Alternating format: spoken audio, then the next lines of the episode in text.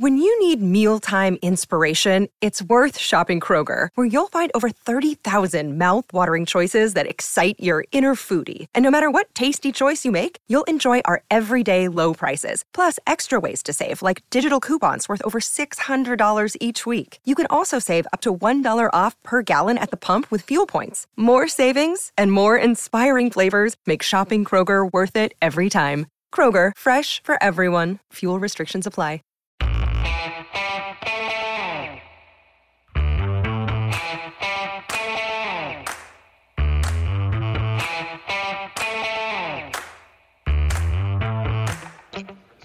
Hi, folks. Welcome to another episode of Film Study. This is Ken McKusick.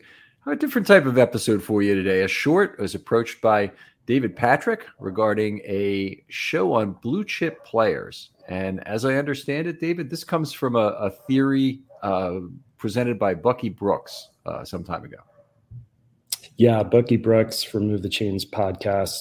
He was a scout before he was a contributor for the NFL.com. And he just always kind of talked about with every team do you have enough blue chip, quote unquote, talent to field a team to win a Super Bowl? And I've always thought about that as I follow the Ravens draft and through the preseason. Does EDC give us enough players to potentially win a Super Bowl? All right. And so a lot of the way the Ravens run the organization, of course, is cap related. So how does Brooks define a blue chip player? He doesn't actually. Um, it sounds more like expert opinion, where he'll give opinion pieces on different teams, like he did a series last year, where he just lists the players and talks about what's exceptional to him. So I think that gives us a little bit of room to play with here, where you can look at pro balls historically, but I think it's more about eyeball test, elite traits, or top 10 stats that you've seen previously, or you think that player is going to realize during the season.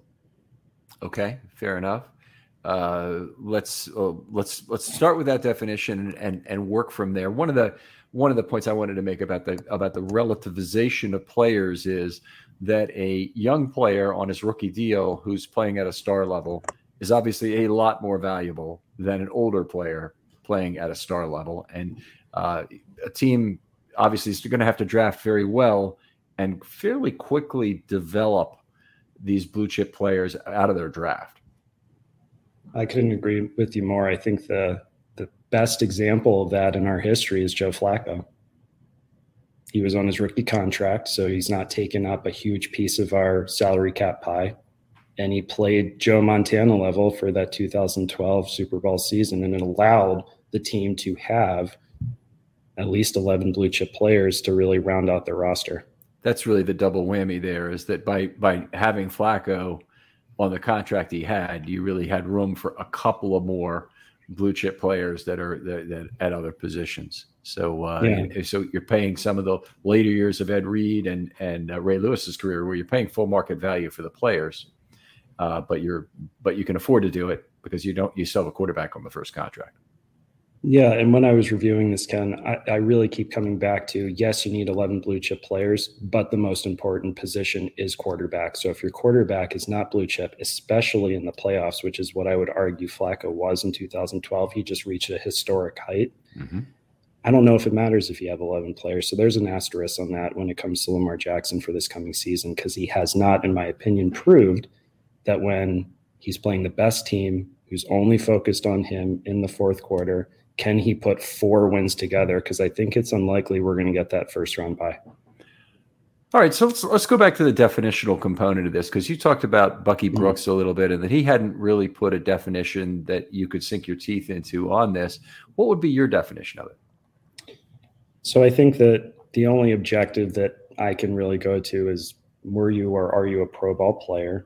Then it's kind of an eye test for me because I'm a casual fan. Do you look like you're a world beater? Are you a top 10 player? When I watch the games, are you just beating everybody? Or are you ascending to that level like Hamilton last year, where by the end of the season, you can just tell he just stands out every time you watch him play? And then the last thing is if you go into stats, can you find something in their athletic profile, like a RAS score or a top 15 talent? Um, or do you put up some sort of stats where you're like, that looks like a top 10 player at his position? Okay. All right. Well, fair enough. Uh, I like always uh, cheap guys who contribute, but that's okay. We uh, we'll, we'll get into that as you go along. So let's let's take a look maybe at the what do you who do you want to look at? Do you want to look at an old Ravens team first to to to say yeah. how they did? Okay, let's do that then. Yeah, let's look at 2012. And so um, this is kind of in order of importance to me. Um, actually, I do think it's Ray Lewis for sure, blue chip player. I mean, he talked about it. The team talked about it. I think he got some playoff caliber blue chip performances out of people by telling him it was his last ride. So Ray, Ed, Suggs, I think those are unquestionable. Ken, I've heard you talk about Matt Birk being one of the top centers in the league. Mm-hmm. I think when you looked at PFF, Ray Rice, pro ball player. I mean, wasn't that the year the Ray diddle diddle up the middle against the Chargers? Ray had um, not, not a great year in 2012, is my recollection. Uh, okay. Oh, yeah, yeah, yeah. It was the fourth and 29 play to, yeah. to Rice. Um, and he um, did make a Pro Bowl that year. Okay, let me let me look at what he did that year because I'm forgetting which year he, he, really fell apart. Maybe it was 13. He he, he dropped way off, mm. but uh, but I have to look at it again. Yeah, he had 4.4 yards per carry. He was down a little bit, but he also had 61 receptions. So while his his yardage overall was certainly off from a high of 2000 and 2011 to 1621 the next year uh, from scrimmage, and his touchdowns were down whatnot. He still did make a Pro Bowl, so we, we still certainly consider Ray Rice a, a, a, cornerstone player at that point. They certainly gave him cornerstone money starting in 2013. Yeah, they did. Um, it, eh, and please question anyone on this list because I think for the most part this is a little bit subjective. Um, but I think Kelechi Osemele was one of those first contract. I think he was a rookie Mm-hmm. And come playoff time, I think he just exploded with his ability. I thought he played really, really well. Yeah, I, I agree that they, they, made a you know a, a th- three player switcheroo there to basically move Osemele from right tackle to to left guard, move mm-hmm. Orr to right tackle and McKinnie and at left tackle, which improved two positions. Mm-hmm. And uh, and that was big. Osemele was probably the the biggest single improvement there.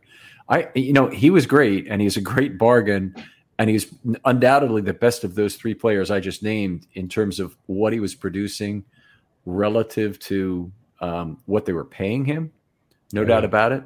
But if we're really talking about talent relative to payment, I mean, 2012 was a lost season for Ray Lewis in most ways. He, had, he didn't have a good year at, when he was out there. And in fact, in the playoffs, he really didn't play very well.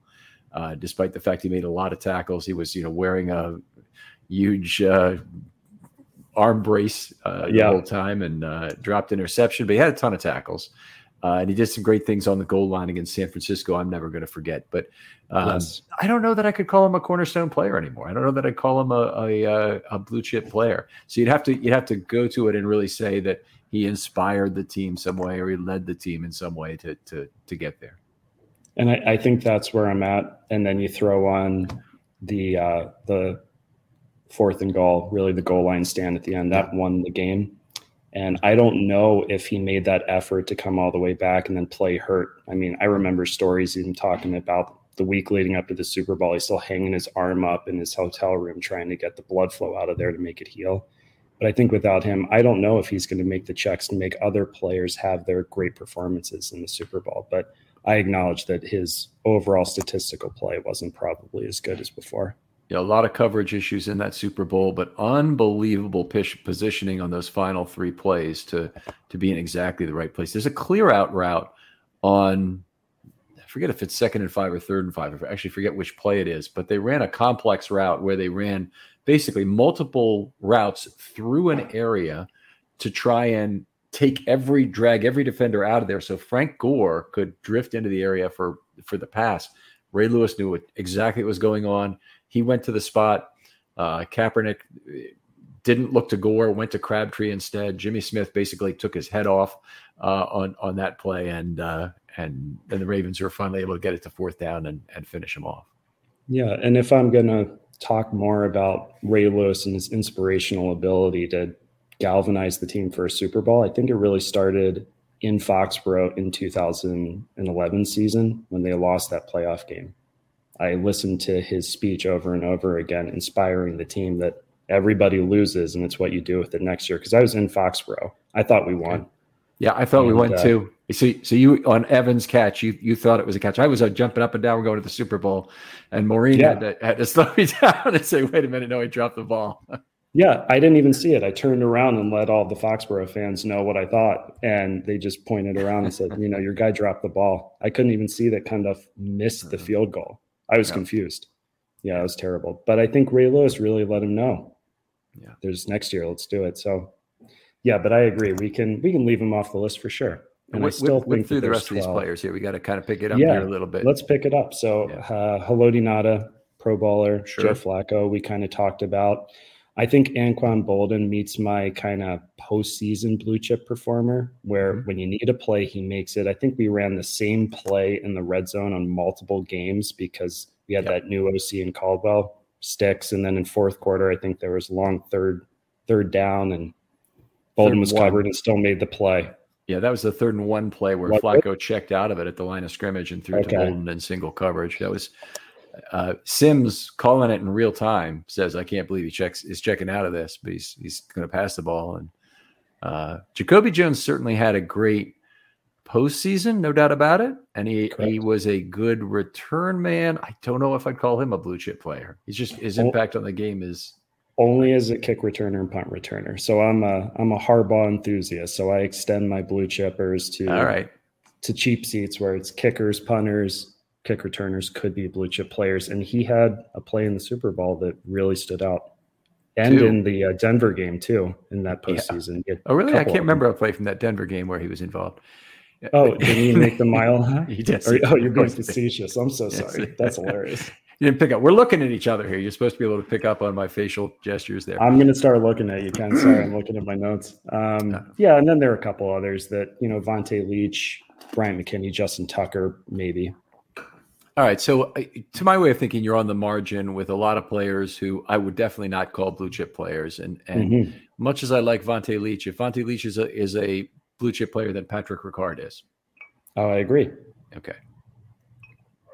Is he right. top 10 at his position? Does he dominate when you watch him do what he needs to do? Okay. All right. Well, then then uh, we can look at this. But Marshall Yanda, you have, and Ben Grubbs was gone at this point. Yep. Matt Birk, yeah, I would certainly agree with. And Terrell Suggs, well, Terrell Suggs, I would not agree with for 2012. He was hurt most of the year and did not play well. He had mm-hmm. two sacks all year. Um, That's fair. Yeah. Well, so Darius Webb was a blue chip player until he tore his ACL. Oh yeah, he was the best corner in the league. And that he that Dallas game was a disaster for the Ravens. Ray Lewis and yeah. and uh, uh, Webb went down. What what I'm going to say about the 2012 team, and this is going to hmm. be a little bit of a contrarian perspective. And uh, you know, I don't I, hmm. I, don't beat on the guest, but I would say that that I I, I sometimes like to softly challenge here. Please. I would say without question hmm. the 2012 Ravens team was the worst of the first five Harbaugh years. And that included a nine and seven team in 2009 that had an unbelievably great offensive line and still a great defense. Um, I, I, to me, it was it was a it certainly thoroughly miraculous that they won the Super Bowl that year as opposed to the others. And if you're looking at like what kind of a playoff share do you have? If you could go with a definition of that, that you know you go into the playoffs and you have a 25% chance to win it, or maybe you have a 35% chance, like in 2006 or in 2019, where they didn't get it either year. If you hmm. look at the share of a of a Super Bowl that you have for for those for those five years, they probably had a you know 1.1 or 1.2 Super Bowl shares for those those five years combined. But that 2012 team had the lowest you know percentage one. They they probably had about a, a you know a 0.12 or something Super Bowl share that year. So uh, it was it was a uh, it was an incredible ride, but uh, but you know it's it's not something that I'd want to try and repeat as a formula. I'd rather I the only thing I think it's worth looking at in terms of formula is that it's worth making the playoffs every year to try and have a chance to win it. Totally agree with that. And I think that probably was the worst team in that run, except for the asterisk, which is we're a quarterback driven league. And so I think the year before Flacco played well enough to win, and the Ravens said, "Look, we need someone better who can who can catch it when it matters the most." And that's where I think Anquan Boldin really matters. I think that quarterbacks, a wide receiver who can make the play in the fourth quarter, and maybe a pass rusher who can end the game in the fourth quarter are probably the most important of the blue chip players. All right. Well, let's move on and compare that to the 23 Ravens because I think that's what we're really trying to do in terms of seeing is this team ready to win right now? Yeah. So if I can, Ken, Yep. um, I'd like to just list first the guys where I think unquestioned are probably going to be blue chip players. And why don't you tell me if you think, no, that's kind of out of left field if you challenge any of them to start, if that's okay. Sure. So number one, Roquan Smith, Uh, absolutely. Mark Andrews. Yep. Absolutely. And they're paying him too. Yep. That's true. Marlon Humphrey, Absolutely. Ronnie Stanley. Uh, yes. And, and, and he's a guy who there is a risk of him not performing at that level, but yes, absolutely. Totally agree with that. Um, Marcus Williams. Absolutely. Paying him too. So far, so five guys we're paying tremendous money to. This is true. Justin Tucker. The Ravens do a good job. If you're doing great, they're going to pay you. And then to me, a little bit of the asterisk is Lamar Jackson. It's more, love him. hopefully, it's more Love like him. this is the Matt Judon thing. It's Yeah. more like if they pay you, you you are great, but it doesn't mm-hmm. necessarily mean they're going to pay you if you're great. It's it's Yeah. it's if if they are paying you, you are great. So that's that's Yes. what's good about them is they haven't really missed on a lot of big contracts. Yeah, and really their misses have been injury related, I think, for the most part. Yeah. They pay a guy and then he can't play or he doesn't come back. And Yeah. so I think what you said though applies to a lot of the guys that might become blue chip players this year, and that if they realize their potential, they're gone after this season. Uh, there's some of that. Some So- of that. So uh, who else we got on this list? You give you give me six, and it's six of the biggest contracts on the team, and then I'm, I the last is Lamar. The last is Tucker. and- Oh, then Lamar Jackson. Yeah. So I think that's seven solid. Mhm. Okay. That's that's the seven the team's seven uh you know highest paid players probably. Probably. Who who else are you going to include in this group to get us up to eleven? Right. So I think that the most likely guys that I would include are Kyle Hamilton. Yep. And to me, I put a little asterisk because I know at nickel, he's a blue chip player. hmm At strong safety, I hope he's a blue chip player. And looking at some of the moves this offseason when we lost Clark, what were the Ravens doing? They were flirting with guys like Amos to come in. Does that mean they want to maximize Hamilton at nickel? Or do they want the flexibility to move him down to nickel some of the time? That I don't know. You know there there could be another answer to this, and I haven't really delved into this on another pod. So this is worth just taking a moment to discuss right now. Mm. I, I think they're going to start with Hamilton now at strong safety based on the the depth of the team everywhere. And part of the part of the thing is that uh, he, he's got to be the first decision is where you play him and has the best chance to be a superstar. But the more I think about it, it's it's a reversible. It's as reversible as a vasectomy, at least. They may lose some ball games here in the in the in the early in the early part of the season if they have Hamilton at strong safety and they don't like it, but they can reverse it because the talent is not so great at at slot corner that it's going to tell them, you know, you can't replace me uh, Yes. right now. At least I don't believe that's the case. And if they moved Hamilton back to slot corner, then you have Geno Stone on the back end again, and I think that you know then you, that's a that's a very viable, workable solution. But I agree, you're, you're you make a very good point there that that uh, you know you know Hamilton is a a cornerstone player or a, a blue chip player at nickel, and I completely agree with that. And they're just trying to find is there is there a guy who's even another level of superstar if they move him somewhere else, and it might work out. And if it doesn't, it can be reversed. Yeah. Completely agree. I think that's also why Geno Stone got paid as an Uh, insurance G- policy. wait, did Geno Stone get paid today? No. Uh, didn't he get a one year extension? Oh, the, uh, the- you may know something I don't, so I'm going to look it up right now. I, if he did get a one-year extension, I'm excited about it. I'm not talking about a one-year deal for this year or a one-year extension. Uh, Oh, sorry, for this year. I thought that he got paid for this year, and maybe I'm wrong. I thought that He- was brought back with some sort of one year contract for this year. Yeah, he he has, from what I can see here, he does have void years, and this is new. If I, this may have happened in the last couple of days, and I I wasn't really aware of this, but he has seven hundred fifty thousand in um, bonus, of which six hundred thousand is paid in four void years. So there he's he's making a million seven sixty this year. That's more than I thought. Yeah. And so this might have happened in the last few days. Do you do you know when this happened? Honestly, I'm not sure. I thought it happened earlier in the offseason hmm. where they said, We're investing in you. And I went, Oh, okay. Does that mean Hamilton's playing nickel? Or is this a backup in case Hamilton doesn't work out? Or, or just a depth piece? Because, you know, he filled in for Marcus Williams last year pretty well. Yeah, gotcha. I mean, I, I, I understand that at least at this amount of money, this yeah. doesn't mean he's out of Baltimore necessarily after 23, but this is a fifth void year contract that I wasn't uh, aware of, and they're they're going to have to mm-hmm. find a way to re-sign him if they like what he does this year. You know, Ken, I wanted to ask you real quick if I could. Mm-hmm. Um, these void years, if a player plays well, is it advantageous to the team to sign them to some sort of restructure where they can wipe out some of that void year and pay them if they play well this year?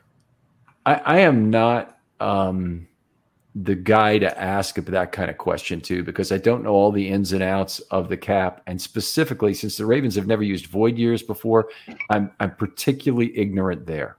Mm-hmm. So I, I don't want to I don't want to say something that's wrong. I, I, Brian McFarland or Dan Reese are good guys to go to uh, on Twitter to ask that kind of question to. But uh, it's it's certainly possible that it's restructurable. But um, let me think about this here. Yeah, I think I think I think 600,000 of that prorated bonus has not yet been paid. So it may be that 600,000 of that could be somehow moved around and paid differently uh, in the coming years. Of course, the player would have to agree to it. And I think the player would have to play or play at a higher level.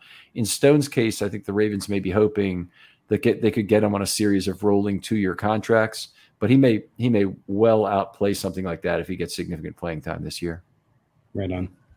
Um, next guy who I think is probably highest on the list is kind of an injury question now. Unfortunately, mm-hmm. he has appeared on the pup list with some sort of vague knee injury, and that's Tyus Bowser. Yep. I think that he's a complete linebacker. He can cover, he can rush, yeah, he, he can play the run. He's irreplaceable, really. He's enormously valuable to the Ravens' flexibility and their pass rushers. We've talked about on this show a lot. Uh, his ability to drop to cover and how often he's done it was a complete staple of Wink's ability to rush. They used it actually a little bit less as a percentage of snaps. I think he was down from 39 to 25 uh, last year.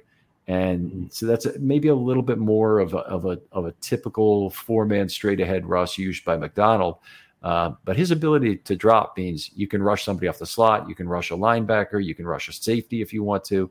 Uh, it's just a it's a big part of the the Ravens things. Unfortunately, I'd have to take him off this list based on where he is with the knee injury right now. And I don't know if you saw, but there was some video of him walking into camp that was posted by Kyle Barber today that did not look good.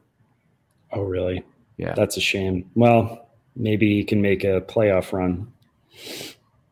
Um, fair enough. Uh, next guy I think that is highest on my list is actually Patrick Queen. Okay, certainly a um, a valuable player. Played very well with Roquan last year. Um, you could certainly make a case he's a blue chip player. Uh, he's he's not a guy I don't I think that the Ravens are going to end up paying, but that doesn't mean he can't be a blue chip player because the Ravens are pretty much the cupboard is full of of contracts that they can uh, hand out. So uh, yeah, uh, if I, I think if Queen made a few of those easy picks in the beginning of the year, just statistically speaking, looking at all the interceptions he made. But then the eyeball, if you look at some of the plays, the interceptions he made against Burrow late in the year, I mean, that was phenomenal. That that drift back uh, where he tricked Kenny, can I pick it against the mm-hmm. Steelers? I mean, great plays. He can blitz. And I think that when I look at Roquan coming over, and Roquan admittedly said he kind of didn't know the playbook that well. Why did he jump so big in a system he didn't know that well? He went to an all pro level and made our defense top three. Yeah.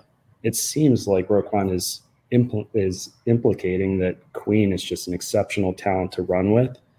And I think that when Queen said that he was a little upset about Trenton Simpson, who I think is actually maybe a replacement for Bowser one day, just by body build and type and coverage ability it seems like Eric DeCosta said, "Hey, we might want you here. We might extend you." So I look at that as a really clear sign that my eyeball test is right in the second half of the season. That Queen might be a blue chip player and really, really earn himself a big contract potentially somewhere else. Unfortunately. Yeah, I mean, there's there there are definitely some some big positives from that. I think he was playing a little bit better before Roquan arrived. Then Roquan arrived, and uh, he took another leap forward. There was another coincident thing that happened with Roquan arriving, because that's exactly when Tyus Bowser came back. That's so and, true. And he was uh, he was a big lift to the defense as well. But Roquan never had played as well in Chicago. Much more inconsistent player during his his first few years, and all of a sudden he's just he's a much better player and um, the, the, roles are much more natural for the two for for a give Queen many more plays where he's the trail player um, is just much more natural to him. I think also he keyed off Roquan. Roquan is a little better at finding the football and keeping track of it. Uh, and and Roquan uh, and he developed a um, symbiotic relationship in terms of their ability to be up at the line of scrimmage and drop and allow another guy to blitz, or at least not let the other team know the one that was coming was at the line of scrimmage. And that became very, very uh, potent for the Ravens in terms of their pass rush down the stretch. Yeah, I, I think we have a lot to look forward to. Those are the two players I'm going to be watching the most this year when the ball is snapped on defense. All right, so we get we we I know we have some more blue chippers to identify here still. Yeah, so Odell Beckham Jr. is really high on my list because I look at that that Rams Super Bowl and that ramp up that he did, and he was on his way to Super Bowl MVP in my opinion. And when I think about what was said about when he was signed by the Rams after his 2020 his first knee surgery for his ACL, and that the Rams team doctor came down and said, "We need to do surgery." And he said, To hell with that, I'm playing. And he said, Okay. Now, if you have an ACL where you have a failed graft, and, and I'm not an orthopedist, but if you have a failed graft or if you have a stretched out ligament or on your imaging it doesn't look good, maybe 10 to 20% of people can still do athletics without that because they just have such great athleticism, muscle, all those other things that allow them to still play. But if you put it at a dynamic position like receiver, where you're putting all of that force on your knee, your stability will really shake. And I think that he ramped up in the playoffs and said, to hell with it, I'm going for it. And it took him as far as the first half. And so I don't know that he was ever truly healthy. I don't know if that surgery ever, from the surgical perspective or the physical therapy perspective, the training perspective, it's been documented that he didn't return as quickly as the Browns wanted. So something was off. And so now he had the same surgery because his other knee was healthy to do that harvest for a patellar implant, which is mm-hmm. the gold standard of making that ACL really strong. And all the reports are that it's there, it's healthy. He's had 18 months to recover. I think he's going to be a really explosive athlete who, at minimum, we ramp up and can get a really great December, January, and hopefully February out of him. I'm really high on Odell. Okay, let me just say that's probably the the most reasoned argument I've heard that Beckham might return to some of his former playing status that I've heard, and it's good to hear it coming from somebody who who has you know a medical background or whatnot. Uh, so I appreciate that. Um, I still have to look at his age and the fact that he hasn't really played during this last year, even if we think his athleticism is back, um, and say there's just too many damn counterexamples to it for me to buy into it. But that said, you know, I'm, I'm, I think, you know, he had a great postseason in 2021 and didn't play in 22. Uh, even, even if you were his doctor and you told me everything was fine, fine, you know, he's, he's, he's good to go. Um, I, I, I still don't know that I'd bet on him. And so I, you know, I, I think it's a good thing for the Ravens if he's not their top receiver. Unfortunately, right now with Bateman's situation, I think he's going to have an increased role, and I'm I'm really not happy about that. But anyway, it is what it is, and and if if you think Odell's a, a blue chipper, that's fine. He, would be off my list. Fair enough. Yeah, absolutely. Um, let's see some other guys. I think the last guy. No, that's that's my my eleven of most likely. Um, a few other guys that you know I'm personally very high on are a long shot, admittedly, but it's David Ojabo. Yeah, not, not too much of a long shot. I, I, like him as a as a chance. I'd say if you really want an impact player, a guy who's going to do some outrageous things, Ojabo might be a better bet than Beckham. I agree. Yeah. I mean, the main issue is just really his fastball pitch is a speed rush, mm-hmm. and so is his Achilles all the way back? It sounds like, based on reports, feels that way when you hear Jabo when he's talking to the crowd or he's talking to reporters. He's like, I don't even want to talk about this. I'm ready to go. But I think that you combine him with his fastball intact with Dr. Rush, giving him an actual spin move. That excites me. That's where I think that we might realize a guy on a rookie contract who could explode for 10 sacks. And so I'm really looking at him. He's he has got extremely violent hands and he does a lot of other things well as a as a pass rusher, but he needs that get off to to be what he is. Um, yeah. he, uh, you know, what I hear about Ojabo is that he's already got some ability with compound moves. You know, so whether it's a euro step or a, or a spin move or any number of other moves that involve, you know, showing something to that tackle and then making another move to to as as the second part of that and timing it well those are the things that Chuck Smith should be able to work with him and do very well. And I, am I'm, I'm very bullish on Ojabo this year. You, you don't have um, Odafe Oweh on here, and he'd be on my list.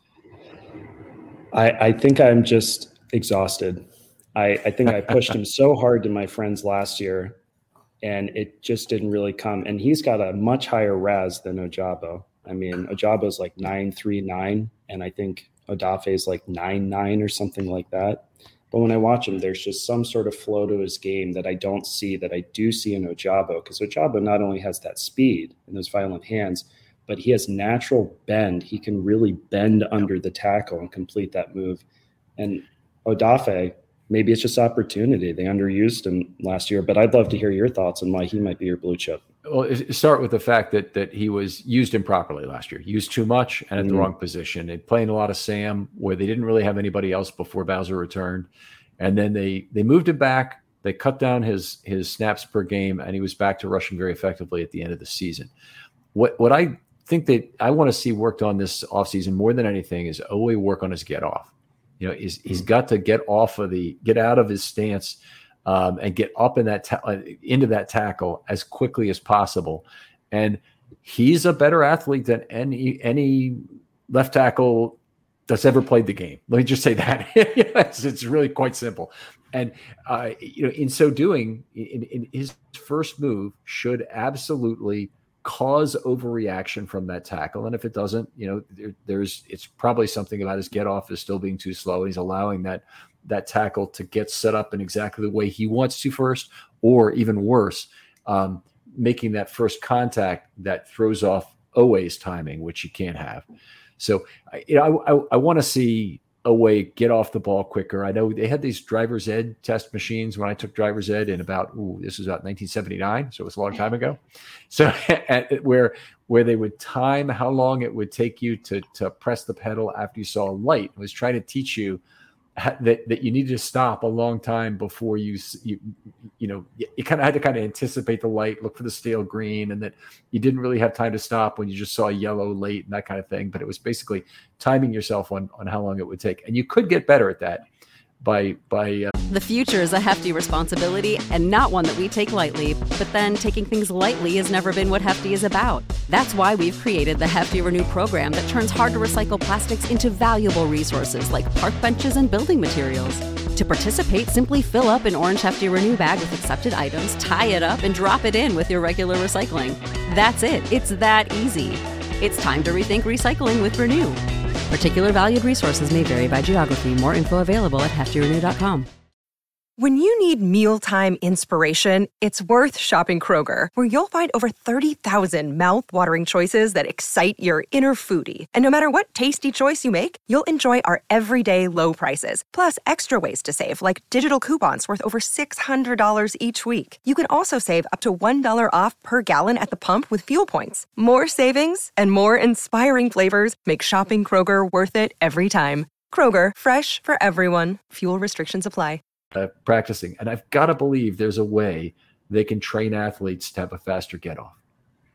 Oh, absolutely. I'm sure. And yeah. if there's anyone who can do it, who has the clay to be molded, it's mm-hmm. him.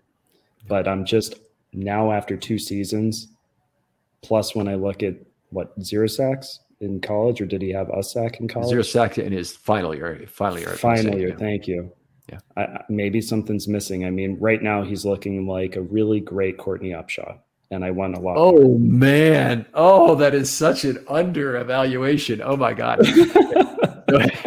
uh, boy, he would not want to hear that. And Courtney Upshaw had more more um, personal fouls than sacks in his career. That's true. So, no, I just mean in terms of what did Courtney Upshaw do really well? His run defense and yeah. edge setting. And I think Odafe has shown that in college and with the Ravens that he can do that. And I think he has all the potential in the world to be a blue chipper. I'm just, I'm going to not bet on him this year because I lost the last two years. Okay.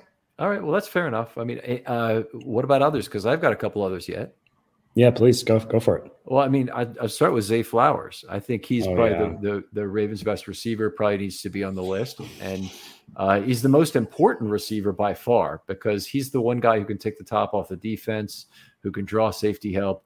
Um, if I were looking at the things Beckham could do for this team, one of the big ones is to teach Flowers how to run better routes. Flowers incredibly sudden athlete, but he doesn't throw wiggle at the defender at the top of the stem like you'd want a great route runner to do. And Beckham is one of the great route runners in the last decade in the NFL, and and having him here should be a big difference. In fact, it's one of the things I really loved was seeing Beckham, Flowers, and Lamar all practicing together. Oh, it was wonderful. And uh, on the Lounge podcast, I know that they were talking to Zay and asking him about the workouts they were doing in Miami, him and Odell and Lamar. And they were like, Oh, how does Odell work out? And he was like, He didn't really work out. He taught me stuff. And it was oh, like, great. Exactly. Perfect. So right to your point, Odell, I think, is locked in to do that for for Zay. I mean, my issue really, Ken, is that I think there's a difference between him having a fantastic rookie season, something that I haven't really seen before to the level for the Ravens, mm-hmm. and being a blue chip player all year long being a pro ball, can't miss, can't stop, you know, fantasy darling. I think he has it in him. And the comparison, it's lofty, but I think that he has Antonio Brown in him. When I watch him, if he realizes all of his potential, I think it's Antonio Brown. If he doesn't realize all of his potential, I think he's better than Julian Edelman. I mean, he's just so sudden, always open. So you're seeing but him I, as playing in the slot, really, as opposed to play, playing on the um, playing a, a Z, say? I think that if we get the full complement of our receivers, Odell, and if we also get Bateman back, mm-hmm. I think that naturally Zay would be the best at being in the slot with those two on the outside. I think Zay can absolutely, maybe when Odell leaves, move to the outside because he did it in college. I just think that he can build his game so much because he didn't even start playing receiver until his junior year of high school. A lot of um, drawing that. I mean, you can draw safety attention from from a vertical run from the slot as well. But I, I think that you have other options if he's at the at the Z spot because you can motion him, you can do other things that that would that would drive value, like we saw from Duvernay last year and, and in, a, in the last couple of years. But uh, but I I would personally see him as as being more of a Z guy. We'll we'll see how this works I out. love I, it. I, yeah. Sorry, I love it. I hope you're right. And I think that I just kind of like Odafe, I'm a little exhausted at taking first round wide receivers from the Ravens and saying, you're going to be a pro baller this year. It's like, I'm okay. going to just give him some time to blossom because I that, think he's going to be great. I think he's going to be great. Torrey Smith, great in his rookie year. So it's, it's, it's not unheard of. So we'll uh, we'll wait we'll wait on this one. I think the pressure is going to be on Flowers tremendously. I think the, the targets will be there for him this year. I think basically I don't think he can miss there uh, without he could he could be hurt obviously, but, he, but yeah. I don't think he can miss if he's if he's healthy yeah. in terms of getting the proper number of targets. And EDC doesn't get credit because I think Hollywood Brown was pretty good in his first year, especially having screws in his foot after a Lisfranc injury. I mean, I thought he had some great games and made some big plays. Oh yeah, definitely, I, definitely impacted opposing defenses too. Yeah, absolutely. You talk about taking the top off the defense. Game one in Miami just went off. But uh, talking about Lisfranc, if I can, I'd like to bring up Rashad Bateman. Get your thoughts sure. on him. Well, Bateman, if he was completely healthy, he'd certainly be the Ravens' best receiver. Mm-hmm. Uh, in, well, in my mind, he'd be the Ravens' best receiver. Uh, he's the, their only natural X, and he's the guy who who is the best route runner on the team, maybe other than Beckham, but he certainly has the best separa- separation capabilities at the top of the route um, because Beckham's not the speed player he, he once was. Um, you know, same problem that all the receivers have, frankly, on the Ravens is hands. Uh, that, mm. that they uh, the Ravens have such a group. They've assembled a group where they obviously it's like they didn't take any measurements or metrics or question hands in any consider hands in any way in, in, in getting this group together. But uh, uh, Likely has a big problem dropping the ball. Andrews drops it some. Beckham's drops it 20 or 30 percent more than the league average. And, does he uh, really? Uh, Beckham yeah, does with his yeah. 10 inch hands he, and all his one handed warm ups. He drops that much. Look at his look at his percentage wow. drop rate for his career and compare it to the NFL drop rate and you'll see Nelson Agholor, one of the biggest droppers in recent years. Uh, Darius yeah. Slayton is a is a guy who drops it a little more, and Ravens fans wanted him too. So uh, it's it's a it's a group that that has a lot of trouble holding on to the football, and and I hope that that doesn't become a uh, an ongoing disease. They they Marquise Brown obviously had a problem with it when when he was here. Uh, I, I just I, it's something they probably should spend a little time on trying to to get better catching technique. Some of it's a hand placement. There's a lot of focus, um, and there's just got to be some receiving coaching going on that improves that. Because if obviously if you drop, uh, you know, let's say four percentage points more of catchable balls, that's gonna that's gonna significantly impact your your catch rate and the and the quarterback's completion rate, and that's not uh, uh, you know not what you want. Man, what a great point! I haven't thought about that, but coach him up, huh? That's why we hired Greg Lewis all of his success sure. in Kansas City. So yeah. there's cause for optimism. My biggest issue with Rashad, and I love Rashad, I think that Rashad has the ability to be our true number one, or at least I did. And the problem is the Lisfranc injury. Yep. And it's not just players like Jimmy Smith who's had every lower leg injury on the on planet Earth, and then 10 years later says, you know, I still feel the Lisfranc. That could be arthritis. Mm-hmm. Lisfranc apparently and you know i've talked to some buddies who are actually orthopedic surgeons. It's very very hard to get that fixation right to make a full recovery. And to me rashad's superpower was his route running. So i really hope that he is the exception to the rule where he can realize all of his potential back because if he does he could be great.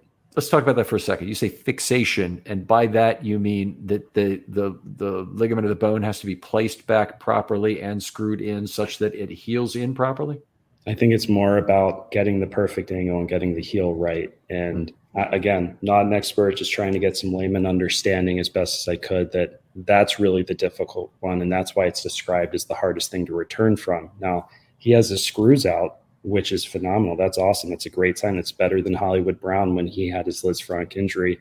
But recalling Hollywood Brown's sophomore season, he was like, man, I'm so much faster. I feel so much better.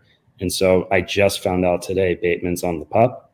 Yep. And I think that that's appropriate. And I hope he has a second half of the season that we can all be proud of, where he recovers faster than any of us could expect in terms of realizing all of his explosive ability because he's a great route runner to me. So that would be that would be one year exactly in terms of the recovery time. I've always heard like well, I've heard a one year recovery or 11 month recovery, but then you also hear about it's still not right after that and it can be longer. And uh, yeah, I'm, I'm obviously it's a, it's a major concern to Bateman's career value that he's, that he's had this injury. But uh, yeah.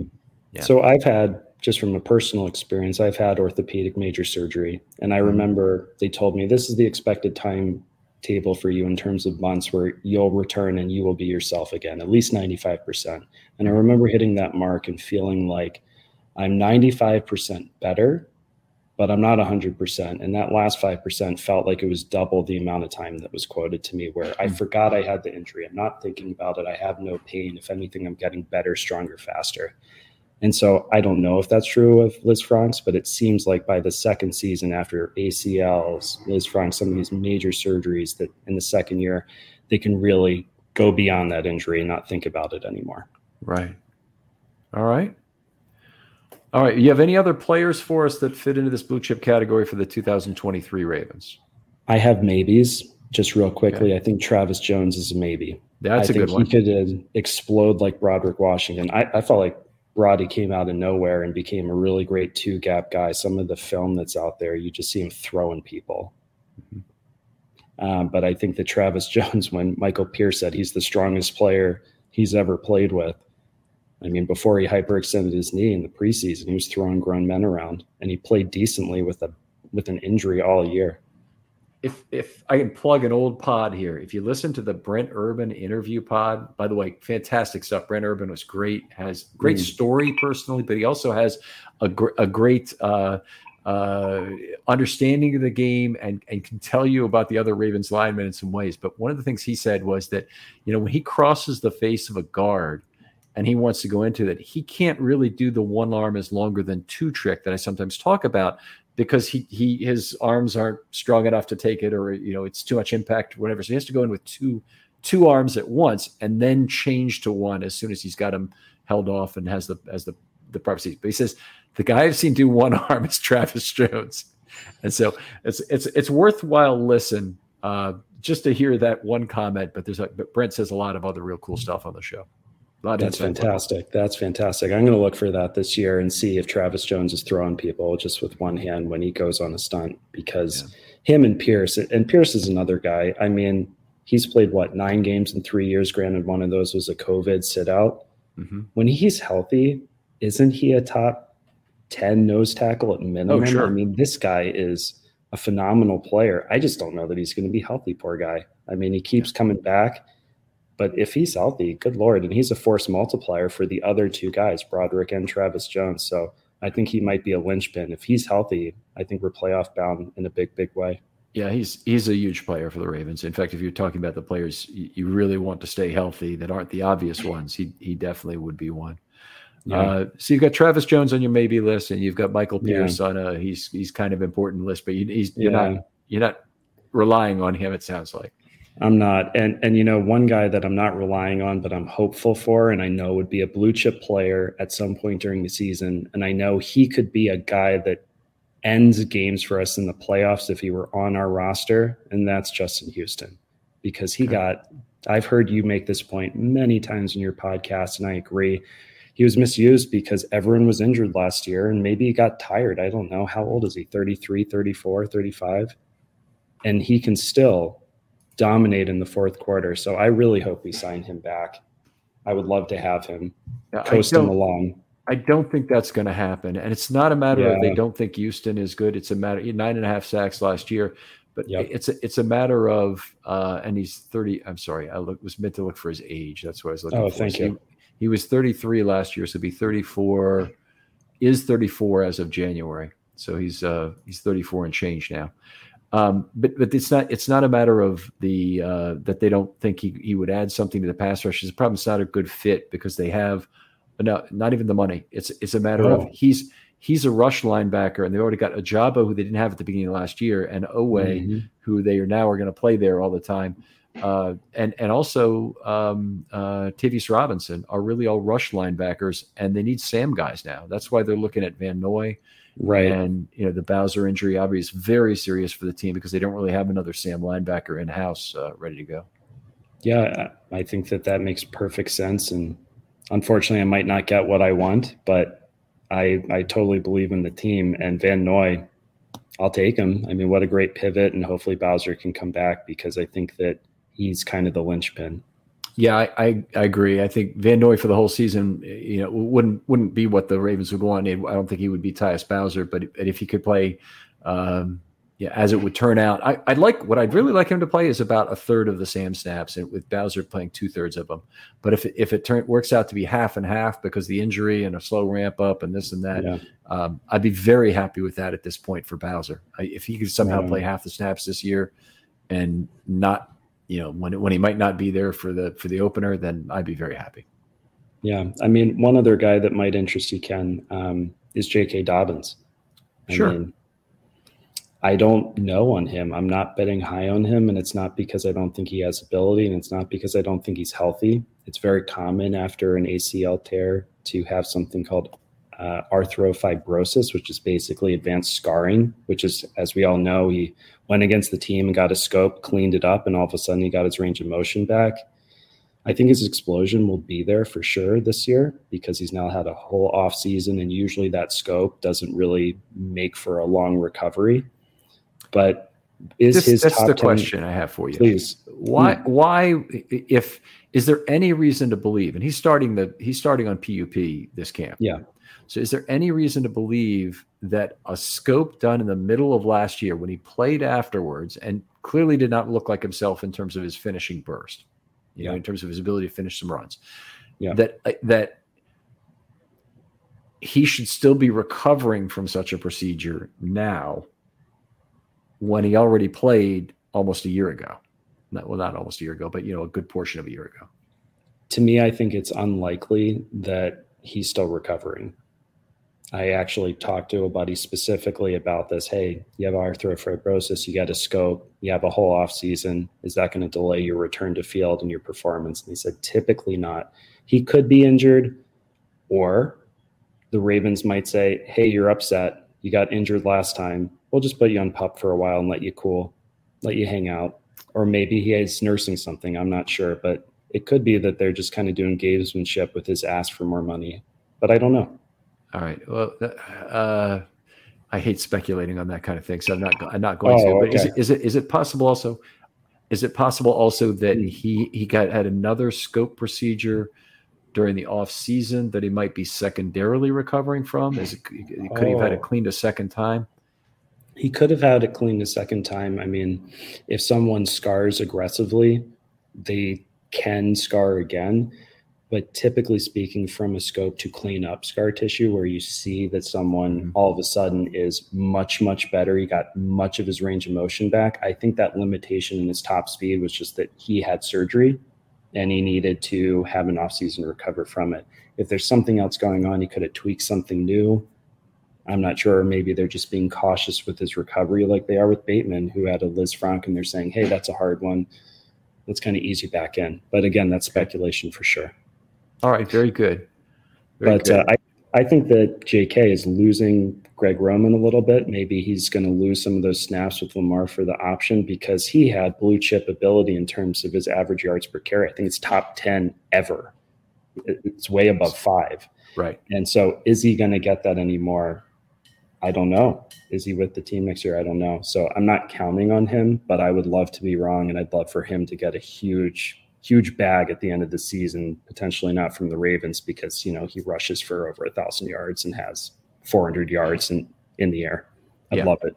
No, I, I, well, I'd love it too. And, and, uh, be happy to see him get it because there's a lot of players right now who are in their fourth year or, or otherwise free agents will be leaving the Ravens at the end of this year, and the Ravens don't have the money to sign all of them. In fact, they probably don't have the, the money to sign many many of them at all, uh, and in particular the ones who have big years there's almost not enough money for that. So, you know, you have Zeitler and Washington and Madubuike and Dobbins and um, who am I forgetting here? But uh, the, Did you say Broderick? Yeah, I, I already had Washington. You, you said Broderick. I'm sorry. Yeah. Okay. Um, but, the, but that, that's not all of them. There's there's there's a huge number of free agents that right. that the Ravens are going to have go, and and they, they just they can't pay them all. And so Kevin Zeitler, Patrick Queen is another. Kevin right. Zeitler wants a contract. Patrick Queen right. wants a contract. J.K. Dobbins wants a contract. And they have to have the same answer for all of them, pretty much. And yet they also need to probably try and get one of those two defensive linemen signed because they've only got one defensive lineman for 2024. So going to be a, going to be a really tough season. I just I don't think it's going to be received well if Madubuike is left out, Washington gets a deal because he's the cheaper of the two and, and is right priced. And then Madubuike is going to be upset, and all the other fourth year players at other positions are going to be upset. And it's just, it's, it could get ugly. Well, you know, um, I think they should talk to their agents and, and look at the league because to me, they all cheered on Lamar to get a huge bag and yep. we have a salary cap. And when he takes X percentage of the cap. I mean, Sarah Ellison has a great point about percentage of cap and likelihood for Super Bowls. And Patrick Mahomes was the highest cap percentage last year in terms of winning a Super Bowl because he just right. took so much money. So Lamar Jackson took money from other players and he deserves it. That was the market. But it means a lot of guys are going to be unhappy. And I totally agree. I think Broderick Washington over Madubuike because he's going to probably be right player, right price, unfortunately. I hope yeah. Madubuike plays too good this year to be able to be signed because it's going to be pricey. Right. And, but, and if uh, he does, that's good for him. If Justin oh, yeah. gets a big contract somewhere else, that's fantastic. Um, I think that you you we might be able to sign J.K. and I'll tell you why. He's got injuries. So that's going to count against him. And if you look at the market, how many big time running backs who are healthy are going to be free agents next year that he's competing with? And so it might be a scenario where the Ravens say, We love you. This is what you're worth to us. Go try and get it. And if he doesn't, please come back and we'll pay you and we'll play you. That's the yeah. Ozzie Newsome method. That's uh, you know, go test the market here. In fact, we'll give you a support offer here at this lower level, and then uh, and then we'll talk in two months if you don't uh, if it doesn't work out for you. Yeah. yeah. I got one more speculative two seconds for you. Keaton Mitchell, long shot, but punt returner, kick returner. If you're willing to indulge that as something, I think that he's got the profile, he's got the speed, the leverage instincts that maybe we throw him in a punt returner and he starts bringing back a few touchdowns this year, or at least in the postseason. I think he's a long shot to make the team, but watching his tape, it's the closest thing to watching Lamar to me, where it's just someone who's so fast and so athletic and can just move around, get him in open space, put him on special teams. Harbaugh loves it. So maybe he's a, a dark horse to be on the blue chip performers. You had a couple guys on your list that in the in the materials you sent me that you didn't yeah. name. Justin Madubuike, Tyler Linderbaum, they're yep. maybes also. Uh, absolutely. I mean, Justin Madubuike, he's coming into that fourth year. He's he can penetrate. He can get sacks. Campbell's gone. He's going to get more opportunities. I hope he gets 78 sacks. Um, but you know, I, I don't know. I think it, I again have fatigue on that guy. Where I I drank the Kool Aid from Peter King a couple years ago when it was obligatory. Hey, second year defender on the Ravens. Who's going to be yeah. defensive player of the year? And I went matt Madubuike. Yeah, of course. He's got everything I want. Um, but he might be Kruger this year. That explodes for uh, double the sacks that he normally gets. I hope he does. I really do. What about you? Do you think you think Madubuike is going to have a big season this year? I, I, think it's a usage issue. I think actually they can fix. All, there's some addition by subtraction they can do with Madubuike that will that is uh, you know potentially very positive. Uh, so if they he's at 59% of sacks uh, snaps last year, I think if he dropped into the high 40s, that would be good. Mm-hmm. And the Ravens have multiple ways to get there but they also are going to have more total defensive snaps to share. So percentage doesn't do it alone. Of course, it's number of snaps, and uh, and he could. Yeah, I think anyway. Basically, at the at the at the baseline of this are, are two things. If he can if he can play mostly pass rush snaps, that's going to benefit him. And mm-hmm. the second thing is for him to play mostly pass rush snaps, somebody else has to play early down three tech, and I believe that's Travis Jones in, in a one three matchup with uh, uh, with Pierce. Yeah, and just kind of thought experimenting to piggyback your point. If he is going against guards and centers, and if Ojabo's as good as we think, and if Odafe's as good as you think, screaming around the edges, mm-hmm. where's the quarterback in the slide? Right into Madubuike. So he's got if he gets the opportunity, I think it's there. Yeah, we'll see, we'll see where on third down how they align even because one of the things they can do is is get most of their defensive linemen off the field to control – the snap counts there, which is it's a it's a high fatigue position, and it's one where they they uh, um, they, they really ought to try and manage snaps very carefully, and they do. The Ravens are a rotational team, but losing Calais Campbell is just enormous in terms of oh, having oh, yeah. a guy who is a, a, bulwark in terms of playing a lot of a lot of uh, snaps. Yeah, I was I was really sad to see him go. Yeah. He's so good.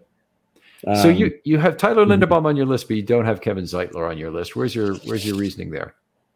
Uh, Zeitler's had 10, 11 years to see if he can be a blue chip player. And I don't know that he has. I don't have access to PFF, but I'll, when I watch, I don't go, that guy's just dominant. And when I watch Tyler Linderbaum in terms of raw potential and what you were talking about with first guy or first first contract guys, he's a great run blocker. Can he go from mediocre pass blocker to something average? And he's got the one of the best position coaches to do it and the will to do it, and that's Joe D. So if he can be average, I think he's a blue chip player. But the other question is, I've seen him in Roman's offense. I don't know what he does in Monken's office. If we're just throwing the ball around, does he become a liability? So. I'm not sure. And and Zeitler, I just I don't want to bet on. Okay, well, fair enough. Uh, Zeitler, I think is is one of the narrowest bands of where I would expect his season to be of, of any Ravens Mhm. player. I think he's a north star in terms of your ability to guess what what exactly he would do. He scored absolutely identically to Ben Powers last year, which means he had Oh, a great wow. year in terms of of what he did for the whole year in my system. Um, Mm-hmm. And both the both he and Powers had the uh, right direction uh, compliments, meaning they're better pass blockers than they are run blockers, which is it's, it's it's what you want at any offensive line position, but you especially want that at, at uh, well, you, you especially want at tackle, but but you really want at guard too, uh, and you still want it at center, even though it, there are people who tell you it's less important at center. Uh, I, I Linderbaum's case, I, I think the, the the uphill battle for him this year will be twofold. One is more pass snaps liability, like you mentioned. The other one is new left guard who isn't going to be a good pass blocker, uh, isn't going to be as good a pass blocker as Power. So those are my two fears about him coming in. Great point. Great point. Absolutely. Um, yeah. Uh, Broderick Washington, we haven't really talked about. He made a huge jump last year. I think he might have maxed out on his jump. And and for me, as good as I think he played last year, I don't know that he's a blue chip player. I would agree. And and I say that with respect, Broderick Washington. I think you're amazing. In case you ever listen to the cat podcast, you know. um, uh, and then Patrick Ricard, you know, I, I think that if we use him as fullback, he's he's exceptional. You just watch clips of him annihilating people as a blocker. But does he really have a role in Monken's offense where apparently, according to Jones, that uh, ex Green Bay receiver is talking about how Monken's going to go back to Louisville and he's going to spread everyone out and we're going to have four receivers. I don't know that we have a full. So. Ricard will be one of our slot guys. That's okay.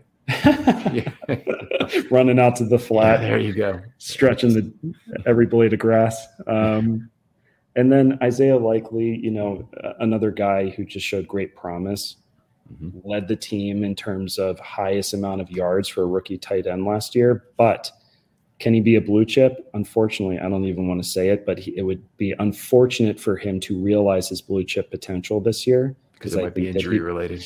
yeah, exactly. Yeah. And and I would never wish that on Andrews because I love Andrews and I think that he's he's our number one option. I think that he's going to get the target share. And, and there is another possibility. Likely could could become a much bigger part of the offense with injuries at wide receiver too. Oh yeah, and the, the, the Ravens at wide receiver are not. I mean, they're already walking wounded in a lot of ways with Odell coming back from an injury, Mm-hmm. Coming back from an injury, although he apparently looks fine, and uh, Bateman coming to camp on PUP. I mean, it, that's a pretty severe hit. Agholor uh, has been a durable player in his career, Mm-hmm. but but never a guy that you could really trust with a big target share. So I, I don't I don't think that's uh, that's going to be the uh, the way of it as it turns out. So Ravens got Right. some questions. So yeah, so we go into the first six weeks of the season, and do we line up at wide receiver our healthy bodies, which is a rookie and Zay Flowers, respect. Mhm. Odell Beckham, maybe Nelson Agholor is healthy, okay. Um, or do you throw in what Monken likes with what he did in Georgia with the two tight end Lot set, 12, or maybe maybe even three tight ends? You know, throw those big bodies. You can just steal it right from Roman's offense from last year, because apparently Kolar uh, put on what 10, 20 pounds of muscle. So let him go until the receivers until they can come back and and and relieve the troops with some healthy bodies.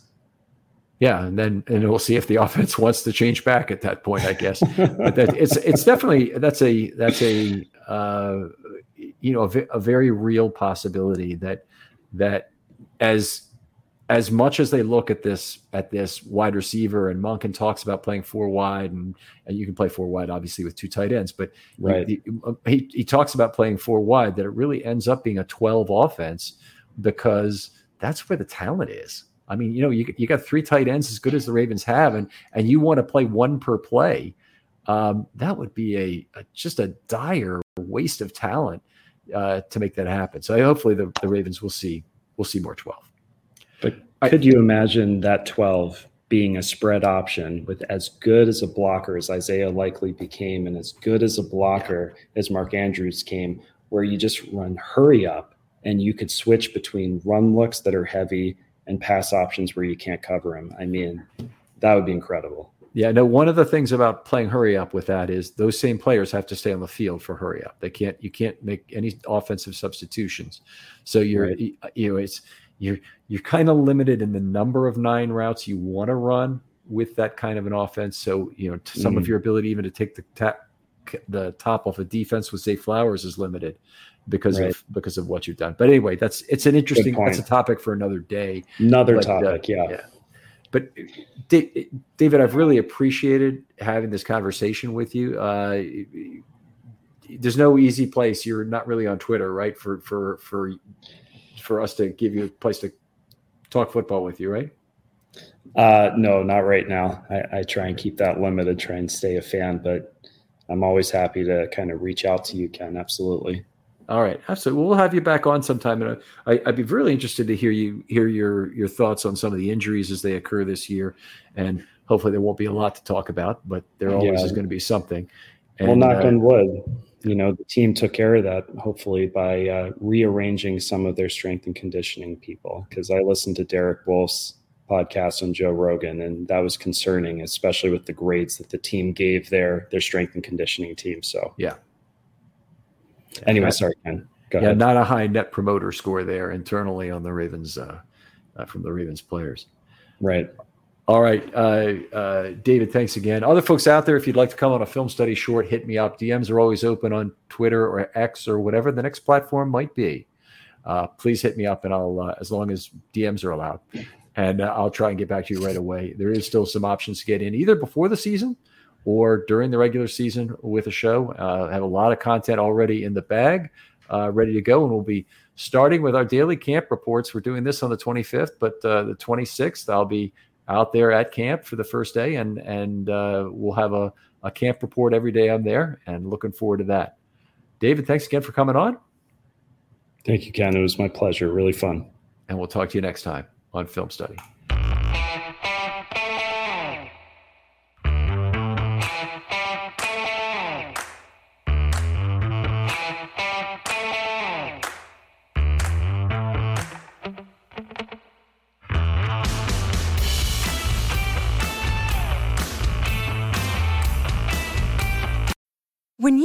Mealtime inspiration, it's worth shopping Kroger, where you'll find over 30,000 mouthwatering choices that excite your inner foodie. And no matter what tasty choice you make, you'll enjoy our everyday low prices, plus extra ways to save, like digital coupons worth over $600 each week. You can also save up to $1 off per gallon at the pump with fuel points. More savings and more inspiring flavors make shopping Kroger worth it every time. Kroger, fresh for everyone. Fuel restrictions apply.